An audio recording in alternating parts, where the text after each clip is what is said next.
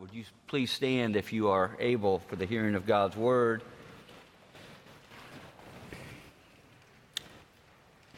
When Jesus had spoken these words, he lifted up his eyes to heaven and said, Father, the hour has come. Glorify your Son, that the Son may glorify you, since you have given him authority over all flesh, to give eternal life to all whom you have given him. And this is eternal life that they may know you, the only true God, and Jesus Christ, whom you have sent. I glorified you on earth, having accomplished the work you gave me to do. And now, Father, glorify me in your own presence with the glory that I had with you before the world existed. I have manifested your name to the people whom you gave me out of this world. Yours they were, and you gave them to me, and they have kept your word. Now they know that everything that you have given me is from you. For I have given them the words that you gave me, and they have received them, and have come to know in truth that I came from you, and they have believed that you sent me. I am praying for them. I am not praying for the world, but for those whom you have given me, for they are yours. All mine are yours, and yours are mine, and I am glorified in them. And I am no longer in the world, but they are in the world. And I am coming to you, Holy Father. Keep them in your name, which you have given me, that they may be one, even as we are one. While I was with them, I kept them in your name, which you have given me. I have guarded them, and not one of them has been lost, except the son of destruction, that the scriptures might be fulfilled. But now I am coming to you and these things I speak in the world, that they may know my joy fulfilled in themselves. I have given them your word, and the world has hated them, because they are not of the world, just as I am not of the world. I do not ask that you take them out of the world, but that you keep them from the evil one. For they are not of the world, just as I am not of the world. Sanctify them in the truth. Your word is truth. As you sent me into the world, so I have sent them into the world. And for their sake, I consecrate myself so that they may be sanctified in truth. I do not ask for these only, but also for those who will believe in me through their words, that they may all be one, just as you, Father, are in me, and I in you, that they also may be in us, so that the world may believe that you have sent me. The glory that you have given me, I have given to them, that they may be one, even as we are one, I and them, and you and me, that they may become perfectly one, so that the world may know that you sent me and love them even as you loved me. Father, I desire that they also, whom you have given me, may be with me where I am, to see my glory that you have given me because you loved me before the foundation of the world. O righteous Father, even though the world does not know you, I know you. And these know that you have sent me.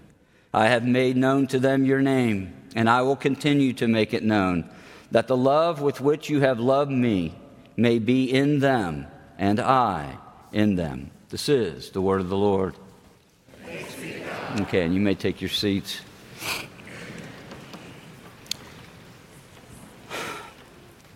First thing we must understand that this is a prayer that you and I cannot pray. Only Jesus can pray this prayer. John 17 has been called the greatest chapter in all the Bible. The great Scottish reformer John Knox, while on his deathbed, for over two weeks, he had his wife read John 17 to him every single day. Because he said concerning this great chapter, this is the place where I cast my first anchor. Now, all throughout the Gospels, we read that Jesus often prayed, and usually his prayers lasted all night long. But we know very little about the content of those prayers. We know that he prayed often, but we don't know what he prayed. But here, we know what he prayed. The main point of Jesus' high priestly prayer is for the eternal security of God's people. because there is a greater Son who has accomplished their salvation. One of the questions that has intrigued me all week is this Why is Jesus audibly praying this prayer at this time? Why does he pray what he says rather than teach what he says? He's just been teaching his disciples about his departure, how he's going to go and return to his Father, and that he won't leave them as orphans. He will send his Holy Spirit to indwell them, to comfort them and to remind them of all of the things that he has taught them. Jesus knows that their hearts are troubled. He knows that they are filled with sorrow because he will no longer be with them. So, why not continue teaching them? Why pray at this point? I think the reason why is because the best way to know what is really in somebody's heart is to hear them pray. Jesus is audibly praying so that his disciples can see what is in his heart, so that they can see the passion that he has for his Father's glory, so that they can see the concern he has for their eternal security. In just a few short hours from now, Jesus is going to be betrayed by Judas. He's going to be arrested. He's going to be handed over to the authorities, and then he's going to be put before Pontius Pilate, where his disciples then are going to free, flee in fear for their lives. The world, their world, is going to be turned upside down. All of their hopes are going to be crushed. They won't understand why all these things are happening. And because of this, Jesus wants them to hear what is in his heart as he pours out his heart to his Father and then hands them over to his care. See, what is in Jesus' heart is what has always been in his heart. The most amazing thing about this prayer is that we actually get a glimpse into the eternal counsel of the Trinity before the world was even created. Jesus' prayer reveals a plan that was discussed between the Father, the Son, and the Holy Spirit before the creation of the world. Before God created the heavens and the earth, before God created man in his own image, before he crowned Adam and Eve with the glory of being his son and daughter, before he gave Adam and Eve dominion over all that he has made before all of this, God knew that Adam would rebel against him. God knew that Adam would trust in Satan's word over his word.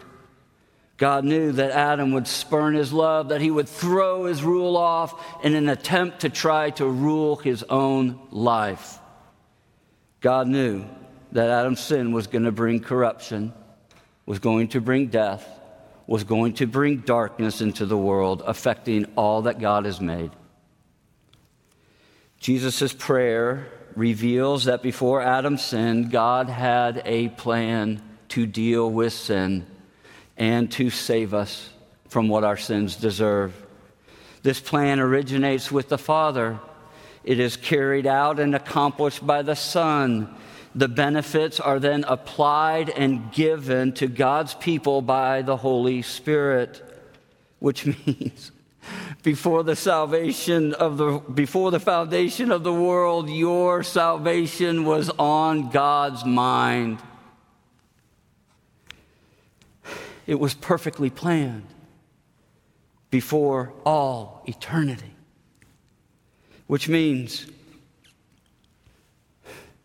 you and I were the object of God's mind and heart before He laid the foundations of the world. From all eternity, God has set His affection and love upon His people which means there has never been a time when you have not occupied God's mind. There has never been a time when you are not occupied in His heart because from all eternity, God has planned to save you, which means that there is nothing in time that can change that. In Jesus' prayer, we see how God has planned to save you. Because salvation originates and is planned by the Father, the Son agrees to carry out and accomplish that plan. In the eternal counsel of the Trinity, the Son says, I will go. I will do everything that you command me to do. I will carry out your plan. I will do what Adam failed to do. I will lay aside my glory and rights as God in order to take on flesh and become like them. I will be the greater Adam, the greater Son. I will represent your people. I will experience everything that they experience. I will become their sorrows. I will carry their burdens and their iniquities. I will teach them and show them the great love that you have for them.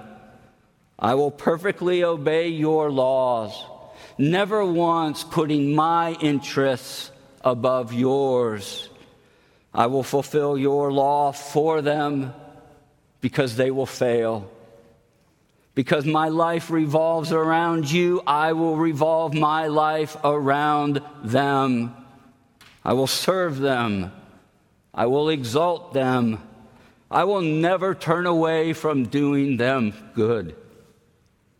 Because I will willingly lay down my life for them and suffer the penalty for what their sins deserve. I will allow the religious leaders to falsely accuse me, to hand me over to Pontius Pilate, where they will crucify me on a cross. I will allow them to beat me, to torture me, to strip me, to humiliate me.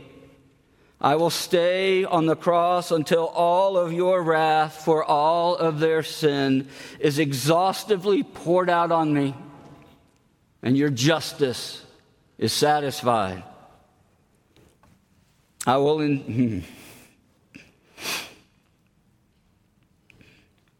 I will endure your displeasure.